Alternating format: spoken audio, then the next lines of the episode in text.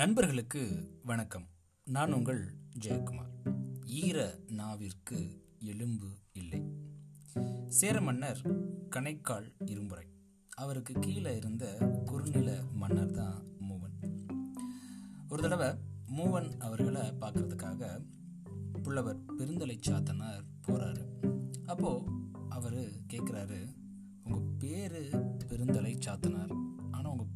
உங்கள் உருவத்துக்கும் எந்த விதமான சம்மந்தமுமே கிடையாது. உங்கள் தலை ரொம்ப சிறுசாக இருக்குது நிறைய புலவர்கள் பொய் பேசி மன்னர்கள்ட்ட இருந்து பணம் வாங்கணும் அப்படின்ற எண்ணத்தோடு தான் வாரீங்க அப்படின்னு சொல்லி புலவரை அவமானப்படுத்தி அனுப்பிட்டார். இந்த விஷயம் இரும்புரை அவர்களுக்கு தெரிய வர எப்படியாவது மூவன் அவர்களுக்கு அறிவுரை கூறணும்.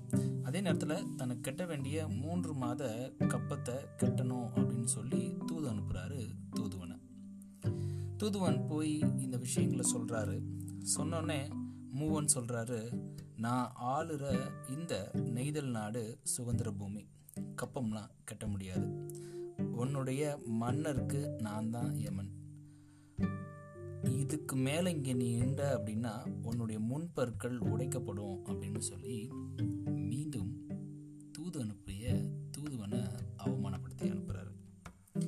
இந்த விஷயம் இரும்புரை அவர்களுக்கு தெரிய வர தன்னுடைய தளபதி அனுப்பி போர் தொடுக்கிறாரு போரில் இரும்புரை வெற்றி பெறாரு.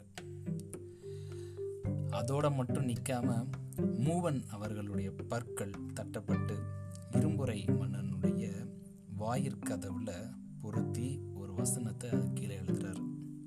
யாகாவாராயினும் நாகாக்க நாகாக்காத மூவனின் பல்லை பாரீர் அப்படின்னு எழுதி வைக்கிறார்.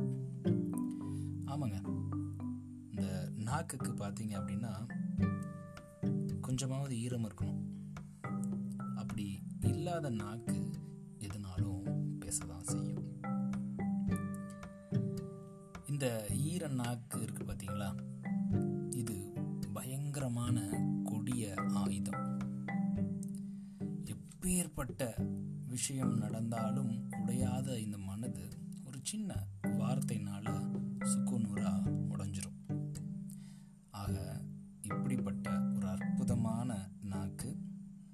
நல்லதுக்கும் பயன்படும் கெட்டதுக்கும் பயன்படும்.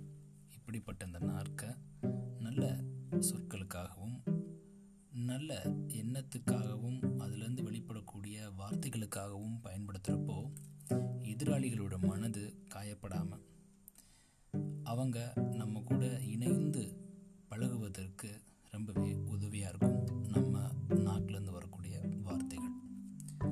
இதே விஷயத்த ஐயன் வள்ளுவர் அழகாக எடுத்துரைக்கிறாரு.